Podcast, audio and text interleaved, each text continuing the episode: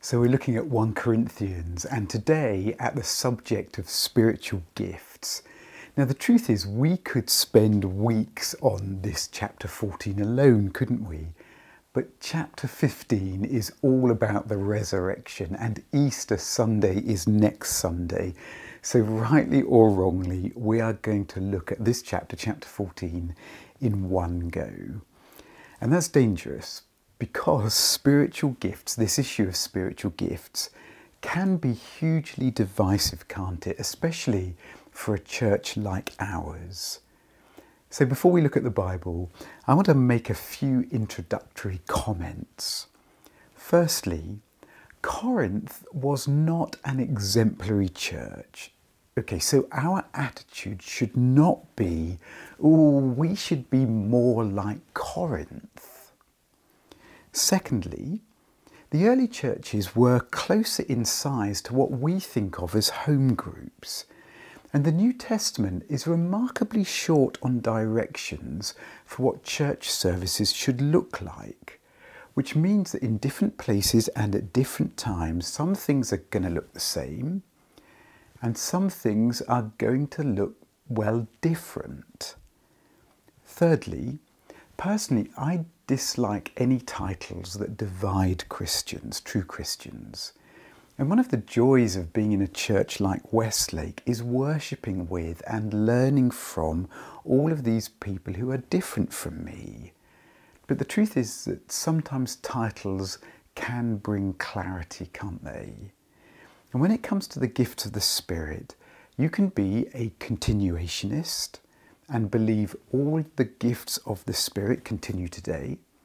Or you can be a cessationist and believe that some gifts, especially revelatory gifts like tongues and prophecy, have ceased.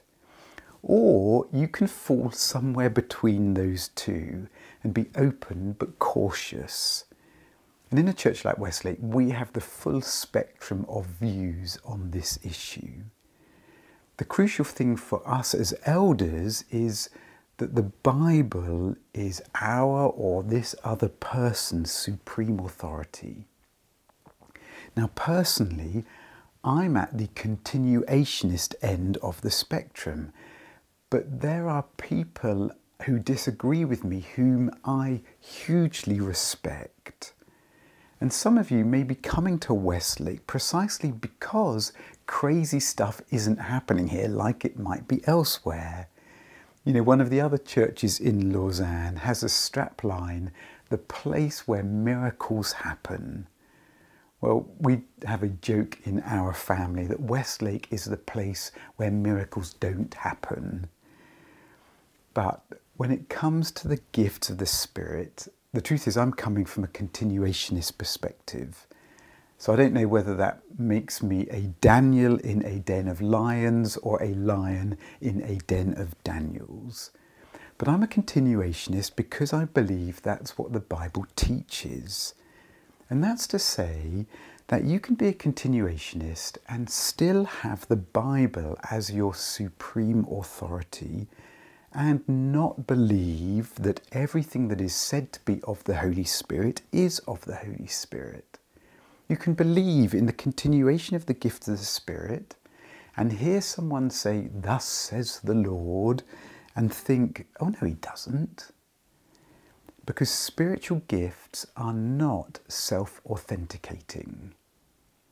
But fourthly, you can be a cessationist and still believe that God speaks powerfully today through His Word, and that His Word has the power to make the spiritually dead live, which frankly is the greatest miracle of all. And you can be a cessationist and still believe that God answers prayer, even prayers for healing and miracles of provision. In other words, there is a whole lot more that unites true believers, wherever you fall on the spectrum, than divides us, provided the Word of God, the Bible, remains our authority. So, we can't cover everything in this passage, okay, but we are going to major on what Paul majors on, which is prophecy. First point then love and desire. Look at verse 1. Pursue love and earnestly desire the spiritual gifts. Now, that word pursue can have a number of different feelings to it, can't it? You could say he's pursuing his interest in stamp collecting. But there doesn't sound like there's much passion in that, does it? It doesn't suggest much passion, does it? But you could also say he is so in love with her, he buys her flowers and chocolates, he just doesn't give up. He is pursuing her. And that sounds a whole lot more passionate, doesn't it? And the word Paul uses here for pursue is translated elsewhere as to persecute, to go after, to hunt down, to seek out, to chase. And that sounds more energetic than stamp collecting, doesn't it? So, Corinth, Westlake, pursue love, go after love, make love the thing that you are running after. Go after it. In the way you think of and speak and treat others, in the way you handle spiritual gifts, let love be the thing that is controlling you. And just think how many disagreements, even over this issue of spiritual gifts, how many disagreements in churches or in friendships or in families on any number of issues would take on a very different feel if our fundamental disposition was to love the other one and to love them sacrificially. Okay, but Paul doesn't say pursue love and forget about these spiritual gifts. Move on. Even in a church that was getting so much wrong about spiritual gifts, Paul says earnestly desire the spiritual gifts, especially that you may prophesy. Now we'll get to what he means by prophesy later, but earnestly desire spiritual gifts, that comes with a bit of a challenge, doesn't it? Because the truth is, we can stagnate in our Christian lives. Our knowledge of God, our experience of God, even what we expect of God can plateau and we can stop growing, maybe even decline. You, the rings on our tree aren't increasing in number we're not really applying ourselves to grow personally or to grow in those gifts that might help others grow. So, whatever your personal position on gifts, what is the gauge of your spiritual desire reading at the moment? Are you stagnating? Are you, or are you taking steps to grow? Are you putting yourself in the place where your knowledge and your experience of God can increase through His Word, through prayer, through gathering with His church? And what about the gifts that He has given you, that He's already given you? I mean, maybe that's leadership. Maybe you've got leadership skills, whether in church or at work. Are you honing those skills? Are you developing that gift? Maybe there's a book you could read to take you to the next stage. Or maybe your gift is more in teaching, whether that's in home group or with the kids in Sunday school or as part of your work. Or maybe it's evangelism, telling other people about the faith. Are you seeking to improve that skill so that those you teach or reach out to understand more? Now, whatever your gift, ask yourself what could I do to grow in this so that I can have more to give to others to help them grow? Second point head and heart. Look at verses 14 to 15. If I pray in a tongue, my spirit prays, but my mind is unfruitful. What am I to do? I will pray with my spirit, but I will also pray with my mind. I will sing with my spirit, but I will sing with my mind also.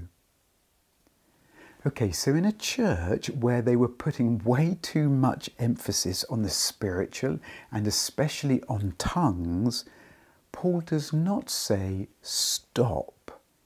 He says, yes, your spirit and your spiritual response matters, but so does your mind. Now, one of the dangers for churches or for us as individual Christians, one of the dangers we face is that we can move to either extreme. Either we are all head, all mind, and our faith becomes increasingly cerebral and it becomes a matter of propositions and doctrines to be ticked off as believed. And we can become dismissive, even condescending, of those who are more expressive about their faith. Or at the other end, we can become all heart and the life of the mind isn't valued and we don't think deeply about God or about what Jesus has done for us. And our approach to His Word or the songs that we sing can become increasingly superficial. We believe, but we couldn't rightly say what we believe or why we believe it. But Paul refuses to divide these two things. He refuses to divide head and heart. It's neither either or, but both and. You know, when Jesus was asked, What's the greatest commandment? he replied, Love the Lord your God with all your heart, soul, mind, and strength. Love him with your everything our response to God should always be with our whole self. That in response to all that Jesus has done for us, in response to God's incredible, mind blowing, emotion stirring love for us, expressed in Christ, our minds should be blown, our emotions should be stirred, we should try to intellectually grasp and understand something of the depth of the gospel that the Son of God would die for us, and then respond to those depths in prayer and song with hearts that are overflowing with joy. It's always head and heart. But if the head does matter, it means that when you come to church, you've got to be able to understand what is being communicated. Third point intelligible and controlled. Sue, my wife, grew up in Japan and she speaks Japanese. You know, strangely, I don't. So Sue could express her love to me in Japanese and she could tell me all that I mean to her and I wouldn't have a clue what she was saying. I mean, she could be ordering sushi and a litre of bubble tea for all I know. For something to mean something to you, you've got to be able to understand it.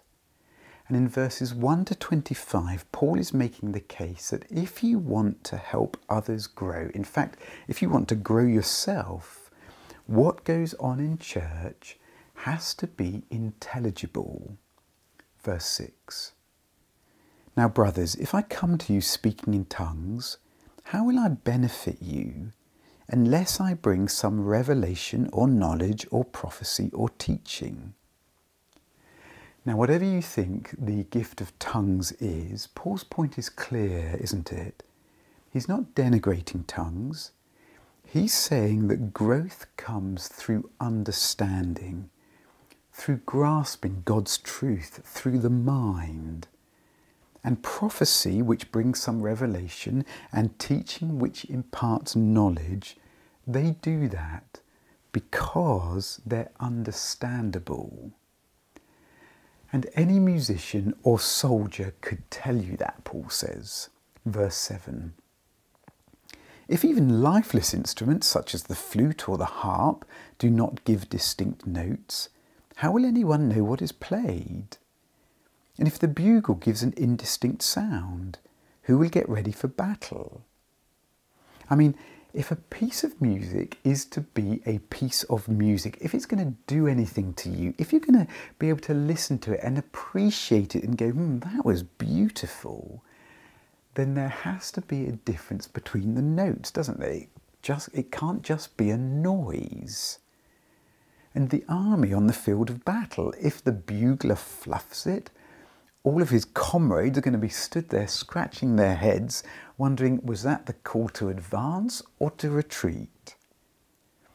So while Paul doesn't say don't speak in tongues, he does say don't do it in church if there's no interpretation. It has value for you privately, personally, but for the church gathered, earnestly desire to impart God's truth to people in ways that they can understand so that they can grow. But the same is true as we try and explain the gospel to others, isn't it? You know, what Jesus has done for us. I mean, that is part of what Paul is talking about in verses 16 and 17 and 22 to 25, where he talks about outsiders and unbelievers. That when we pray and speak, we want to communicate the gospel in ways that people who don't yet understand can understand. Okay, so whatever your view on gifts, let's be asking God for greater skill, for more wisdom, for greater giftedness, for increasing insight and sensitivity to be able to explain things to others, whether that's to our kids in our own family or in Sunday school, or to the youth, to our teenagers, or to our neighbours or our friends. Let's be asking for that ability to explain the gospel to them in ways they understand so they get the gospel and come to faith and grow in their faith.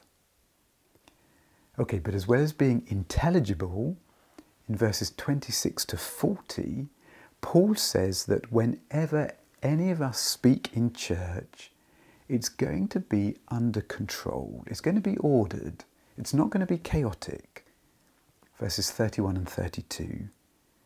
You can all prophesy one by one, so that all may learn and all be encouraged. And the spirits of prophets are subject to prophets. For God is not a God of confusion, but of peace. And verse 40 All things should be done decently and in order. And the other day, one of my daughters, Hannah, was cycling through Bern, and at one of the major intersections, the traffic lights were down. And you can just imagine the chaos that would happen when that happens, couldn't you? I mean, especially at rush hour. And there'd be honking and there'd be people pushing in in the cars, and, and gridlock would inevitably be inevitable in the end. But she said that there was a single policeman standing there in the middle of this intersection and she said it was incredible to see him take control of the situation. And through his hand signals and his body movements, he had everyone moving again. And Paul is saying, when a church pursues love, it will not look like chaos at the crossroads, you know, everyone trying to push in.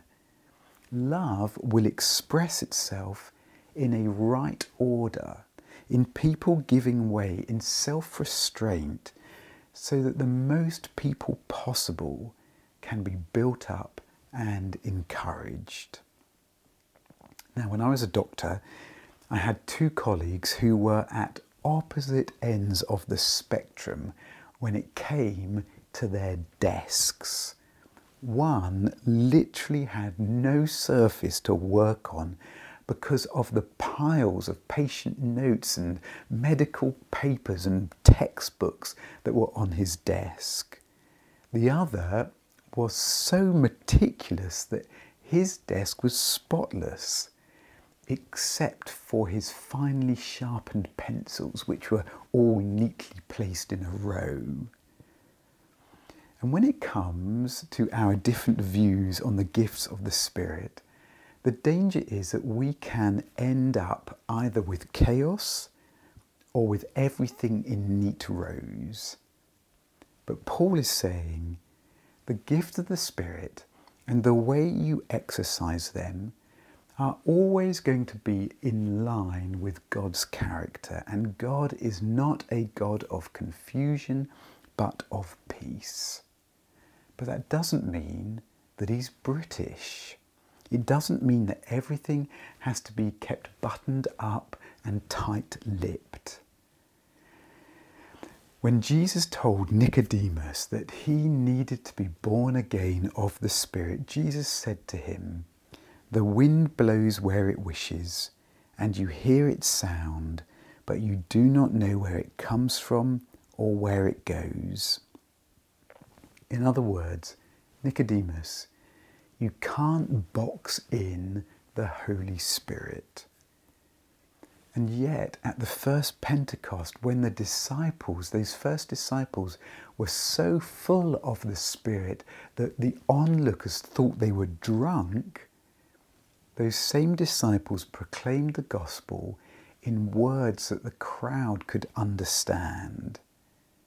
And Paul is saying, Church, do the same. Don't behave in ways that people walk in and think you are crazy. Out of love, behave in ways that mean that people hear and understand the gospel. The gift of the Spirit do not control you, you can control them. And out of love, you must.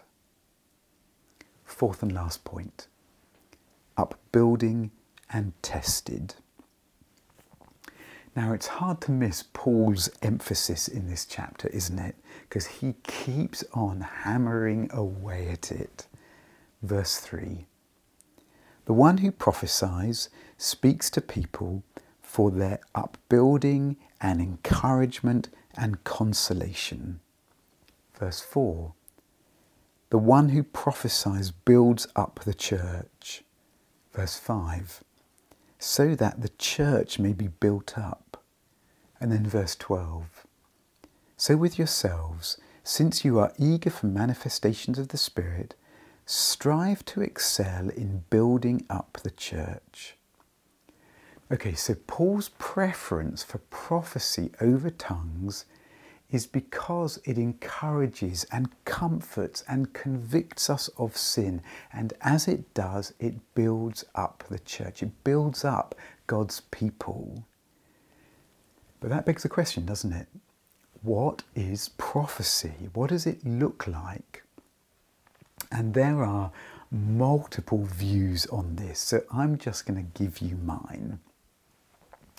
Prophecy is a message of encouragement or comfort, maybe of correction or direction that the Lord brings to your mind for someone else.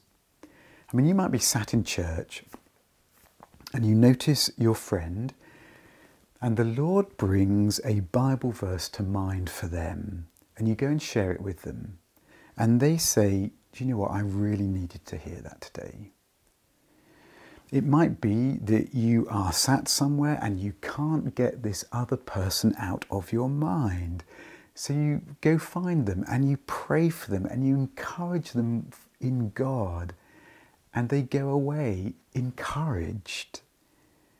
It might be when you pray in a time of open prayer, and maybe you quote a scripture or there's something you say, and someone else is sat there and they go, Wow, that really spoke to me. It might be someone speaking up front at church and they say something, and for the next week, you can't get this out of your head. You feel like the Lord is speaking to you on this issue. But like we saw last week in chapter 13, prophecy is like looking through a glass dimly. It's imperfect, it's not authoritative teaching. And as the Lord's people, in the New Testament, it's interesting, isn't it? We are never told to be under the authority of prophets, but of elders. And in the list of qualifications for elders, prophecy doesn't get a mention but being able to teach does. And because prophecy is us expressing something that we think the Lord has laid on our hearts, and because we are fallible, the way we're going to perceive that or express it or interpret it is also going to be fallible. And that means we test it. Verse 29 Let two or three prophets speak, and let the others weigh what is said. In 1 Thessalonians, Paul writes, Do not quench the spirit, do not despise prophecies, but test everything. Hold fast what is good, abstain from every form of evil. In other words, just because someone says, Thus says the Lord, doesn't mean it is. But ask yourself, why does Paul say don't despise prophecies? Well, probably because people in some of the churches were prophesying stuff that was way off beam. And I mean, let's face it, you don't have to be around churches for long before you realise that some pretty weird stuff goes on. And when that happens, the temptation is that you throw the baby out with the bathwater. Instead, Paul says, test it, weigh it. And in Acts, we get a case study of Paul doing just that. In Acts chapter 20, Paul says to the elders of the church at Ephesus, I'm going to Jerusalem, constrained by the Spirit, not knowing what will happen to me there, except that the Holy Spirit testifies to me in every city that imprisonment and afflictions await me.